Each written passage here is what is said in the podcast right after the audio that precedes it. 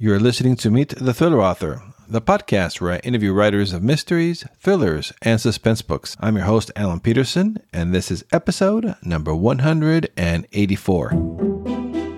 In this episode of the podcast, we'll be meeting Jeremy Scott, who is a writer and entertainer from Nashville, Tennessee. He's the co creator and narrator of CinemaSins, a YouTube channel dedicated to movie related comedy with over 9 million subscribers. I've been uh, following uh, CinemaSins on YouTube uh, for a year or two, so I was excited to find out the, uh, that Jeremy Scott has a, a, thriller novel that was coming out. So it was fun to have him on the podcast. His uh, thriller, When the Corn is Waist High, was published on April 19th. So go pick that up and check it out. Before I get to the interview, you can find me on Twitter at Thrilling Reads and also by my name at Alan Peterson, uh, both on Twitter over there. Uh, go and say hi. And you can also go to thrillingreads.com forward slash links uh, for all my social media links, uh, newsletter, uh, and all that good stuff. You'll find it all there on in one page.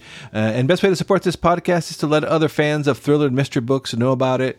Uh, so uh, please do shoot your friends an email or text message, or if you hang out in a forum or a Facebook group that uh, focuses on mysteries and thrillers, uh, I would appreciate a shout out uh, to this podcast.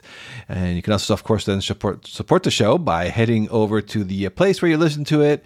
make sure you're subscribed to it there and leave a rating. Much appreciated. it helps me get the word out and let other fans of the genre find the podcast. So it's all much appreciated.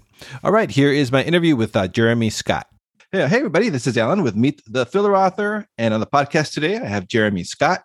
He's the co creator and narrator of Cinema Sins, a YouTube channel dedicated to movie related comedy with over 9 million subscribers. His thriller novel, When the Corn is Waist High, will be published on April 19th.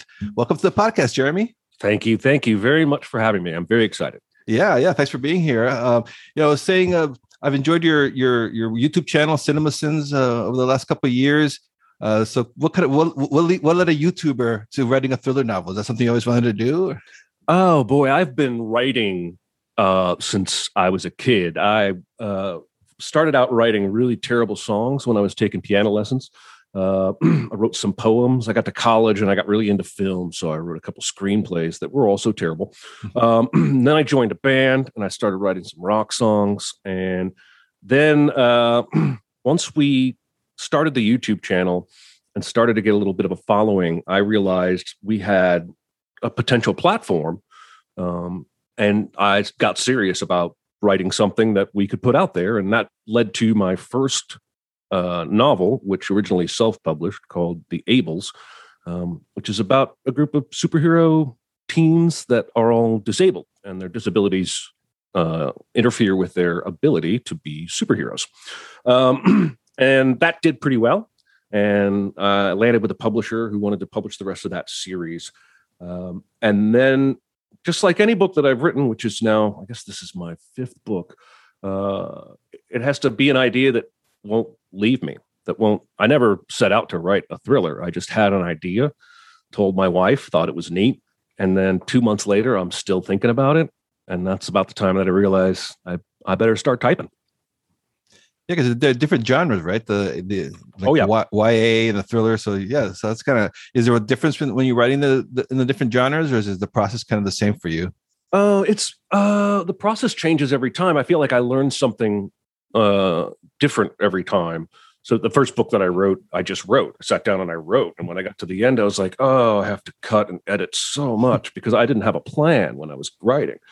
So the second book, I, I, had a general outline, and that made things a lot smoother. But in that book, I also learned about setting things up for the future books, and uh, so you know, that process is honed a little bit every time, I think. But in terms of uh, every one of the books I've written has been in first person, which is uh, the most natural way for me. Um, and so it does have that in common with the previous books. And I'm not sure anything about my routine really changes. Were you a fan of uh, of the genres that you write in as a reader before you started actually trying to write them? Or it's interesting that you say that. Um, and I, I, hope I don't turn off any listeners. I, not particularly. Uh, I have, as a reader, uh, I was a big Tom Clancy reader for a long time.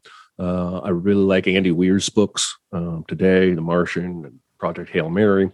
Um, but I have never read a lot of young adult stuff. That's just the genre my idea happened to live in.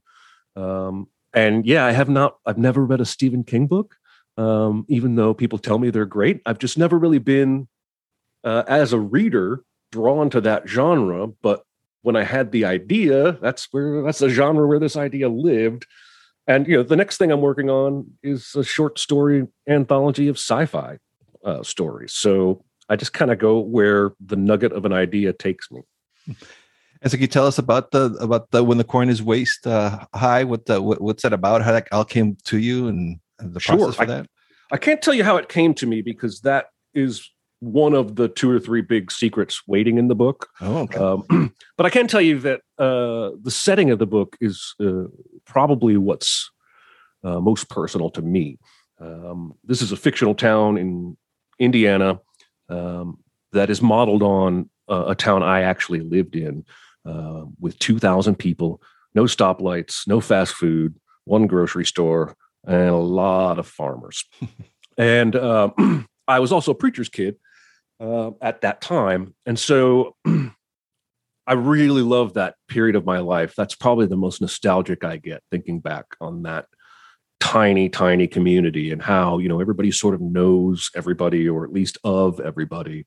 Um, and so that's sort of the setting for this. And we have uh, a character that is both a local priest uh, of a Catholic church, but is also uh, has been elected sheriff um, of this tiny town and police force of five people.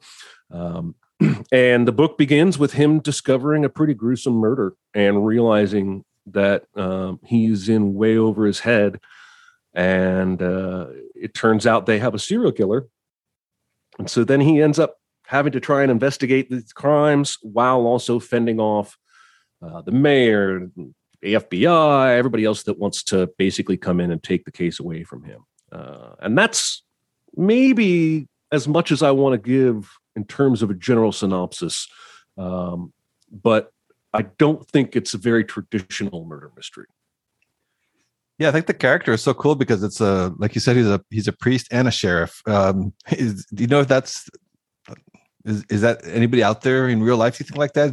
Was that inspired by anybody? Do you know? Or uh, no, I mean certainly um, inspired by you know members of the clergy that I've met throughout my life. Um, no, I just I just remember that there are communities here and there, uh, especially back uh, you know 40 years ago, where you know sheriffs that are elected aren't necessarily uh, full of law enforcement background. There are sometimes political leanings uh, involved in these kind of elections, and so uh, basically, the way the book explains it is the church board um, rallied behind him and funded his campaign and really pushed him to be sheriff because um, they thought it would be good for the entire community to have a person of faith sort of also manning uh, the law.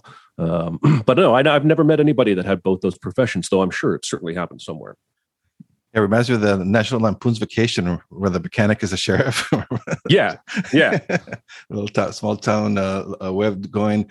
Um, and so and so I was kind of curious too. Now, so you said now you're working on a, a on, on something that's more in the sci-fi realm. So this was a, is this is a standalone novel, or is it going to be a part of a series, or what's your plans with it? Um, I would call it a standalone novel that my publisher has asked me to consider writing a sequel to.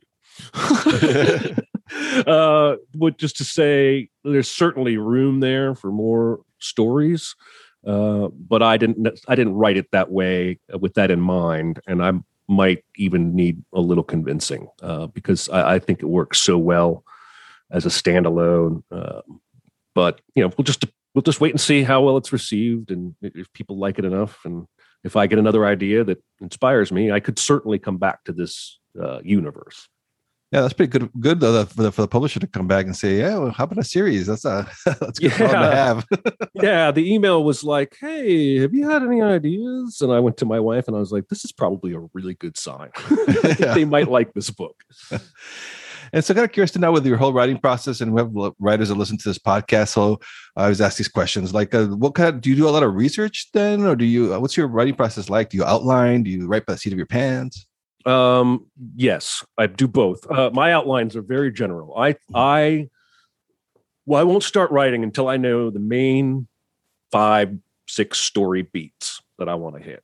Um, but then I allow myself flexibility and freedom uh, in between those story beats uh, uh, to get there by the seat of my pants, if you will.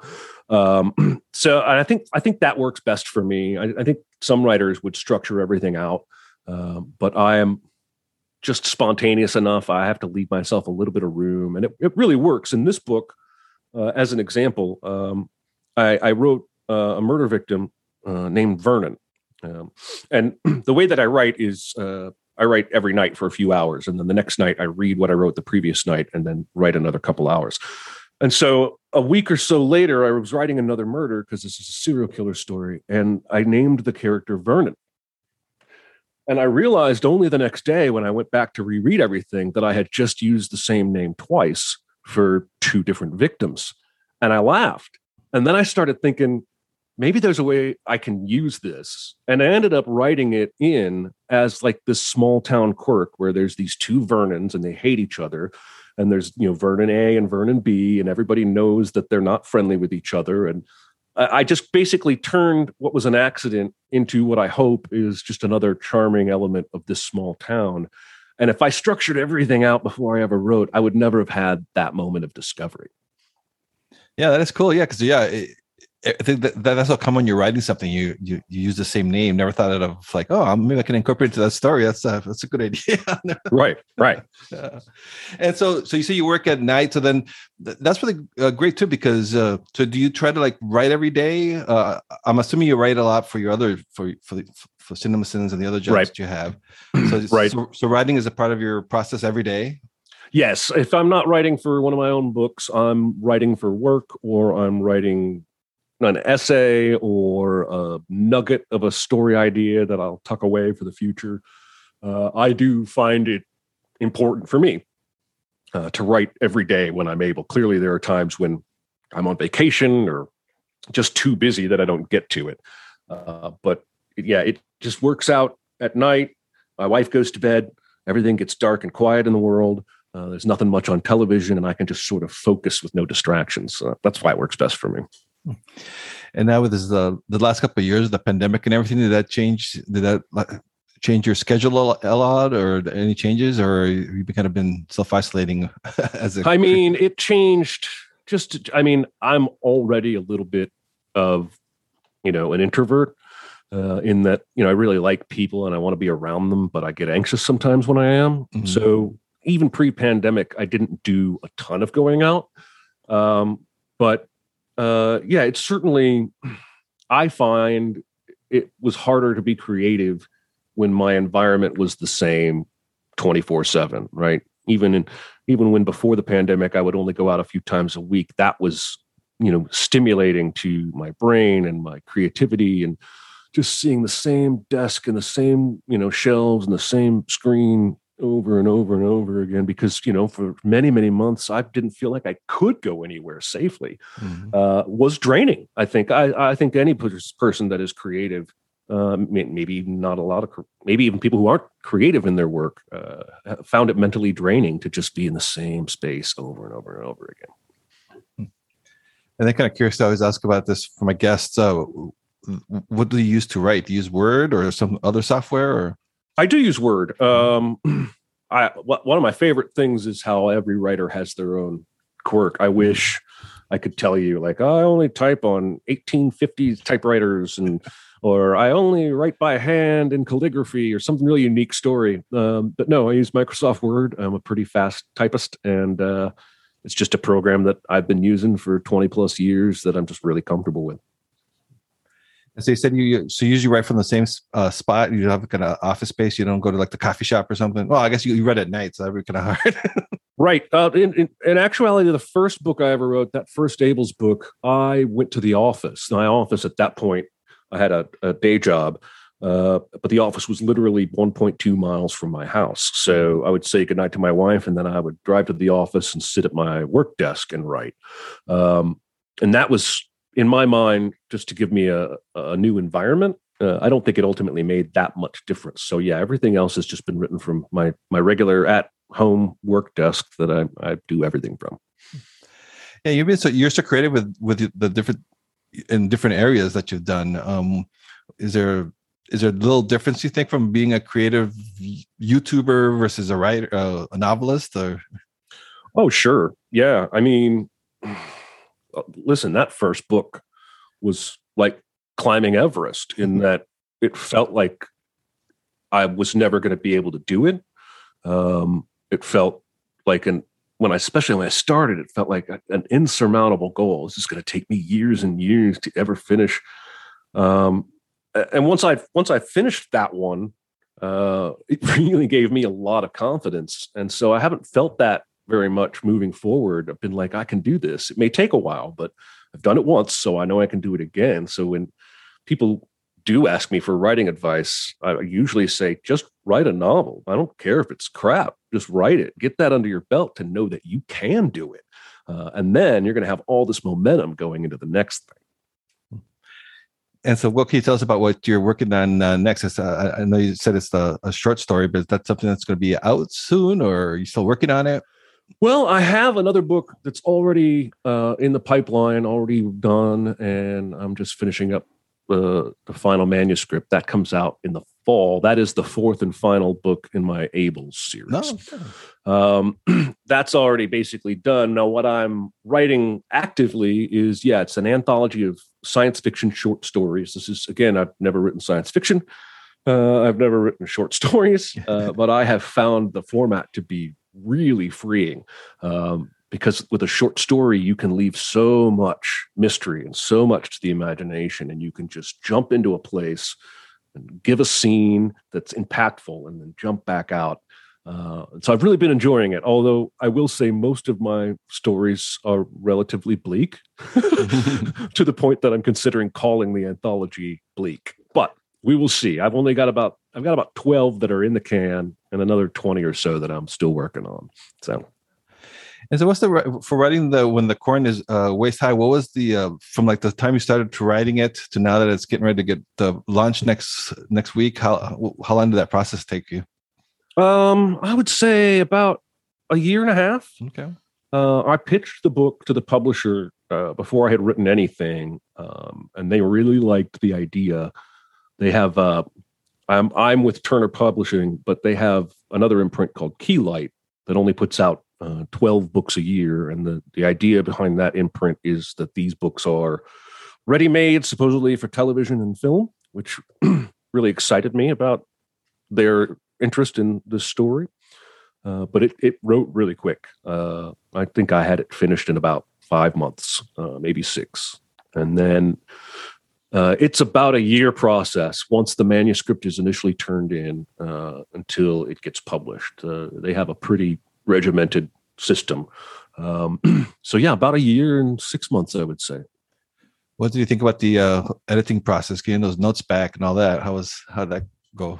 I mean, this uh, it's a learning experience, mm-hmm. man, because you you have to be able to take those kind of notes without taking them personally. Yeah. Um, which you know is easier today than it was for me the first time. Um, I'll be honest. Uh, but today, I I want as much red paint, red ink as possible on that thing when it comes back. Um, and I put an enormous amount of faith in these editors um, to help me shape the story. I figure it's like, you know, a sculpture, but you know, I take the raw stone and I make it kind of look like a specific person, and then the touch-up artist comes in behind me and when they're done, you're like, oh, that's definitely you know Caesar or whoever I sculpted. Um, it's they're just as much a part of the final product uh, as I am. I think um, because if you read just a raw first pass from me, you would wonder why anybody ever published anything I ever wrote. Yeah yeah that yeah the first the first drafts always going to be kind of rough and no, I, I think no matter just for most just about everybody yeah yeah yeah, I was wondering. So now the, with with the launch coming uh, here in the next week, um, what have you? How's that process been for you? Has it been? Uh, I know you have a you have like a, you had like a marketing background, which is kind of good for writers because a lot of writers hate that part. How's that been for you so far? Yeah, I've actually this has been the most concerted campaign that we've done. Um, I actually uh, hired a couple of people uh, on my end to work with the publisher hand in hand and make sure that we try to our best to get this in front of people who like this genre. It's, I think, how I came to you know, meet you and be booked on this show. Um, and I do have a marketing background, and the and the YouTube channel was all old school hustle. I just cold emailed places like Wired magazine and said, "Hey, I'll give you an interview if you post this video." And you did that enough the first year that you know we amassed a lot of coverage. We're trying a, a similar approach, reaching out to libraries and um, focused podcasts and newsletters and blogs and whatnot. But you know, trying not to be very aggressive. Um, certainly, just saying, "Hey, if, if you're interested, here's this."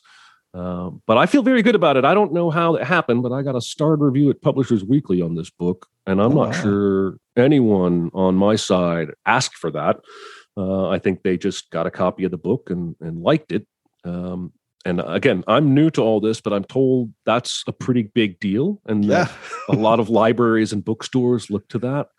Um, and so I was, you know, really humbled when I saw that. Um, and then, yeah, getting to talk to people like you. I've written a couple of really fun articles for blogs focused on crimes, true crime stuff. Um, and so, yeah, it's been really fun for me. I, am I'm, I'm one of those rare authors that actually enjoys uh, doing the marketing part. I was reading about the with a little background on you, like your uh, when you first started the uh, Cinema Sins, you got like two million subscribers in like the first year or something. That's crazy. Yeah, it was really insane. It was uh, the first video we launched like people need to know how lucky we were. We watched one video and it hit, somebody posted to BuzzFeed and it oh, hit wow. homepage of BuzzFeed. So we had 150,000 views in one day. And then our third video, another angel from heaven, Kevin Smith, the film director, mm. tweeted out a link to our channel to his, I don't know how many gobs of subscribers he has on Twitter. Uh, and then a couple weeks after that, the comedian Dane Cook uh, tweeted out a link to one of our videos. And honestly, those three things, which we had nothing to do with making them happen, are probably the reason we had success as fast as we did. Uh, and we will be forever grateful. Wow, yeah, word, word of mouth. Yeah, that free, free publicity. exactly, exactly. the best kind. the best kind. All right. Well, Jeremy, uh, thank you so much for being on the podcast. And uh, just to let everybody know, the book comes out on uh, April 19th. So this is when, when you're listening to this, it'll be available. So go, go check it out. It's uh, going to be available everywhere. Um, anything else you'd like to say before, uh, before we sign off? Uh, where can people find you? Oh, you can find me on Twitter at jscott. TN. Uh, I live in Tennessee, and my name is Jeremy Scott. Uh, and uh, no, the, all I would say is thank you for having me. Thanks for listening, and uh, I uh, appreciate readers who uh, welcome my first step into this thriller community. All right, Jeremy, thank you so much. It was a lot of fun talking to you. Thanks. Same here. Thank you for listening to Meet the Thriller Author. I hope you enjoyed my conversation with one of your favorite writers of mysteries and thrillers. Or if this episode's guest is new to you, I hope you give their books a chance. Helping listeners discover new authors and books is one of the coolest outcomes of doing this podcast. As always, you can head over to thrillerauthors.com to sign up to my Thrilling Reads email list. That way, you won't miss out on any great deals in thriller and mystery books. You can also check out all the links and resources in the show notes for this episode over at thrillerauthors.com. And also, please do subscribe to this podcast if you haven't done so already and leave a rating and review wherever it is that you're listening to this uh, show. If you have done that already, I thank you. Uh, I really do appreciate your support. For my other links to my author website, social media haunts, and and more, uh, check out thrillingreads.com forward slash links. All my links will be uh, on that uh, page. So that's it for this episode. Uh, see you next time and stay safe out there.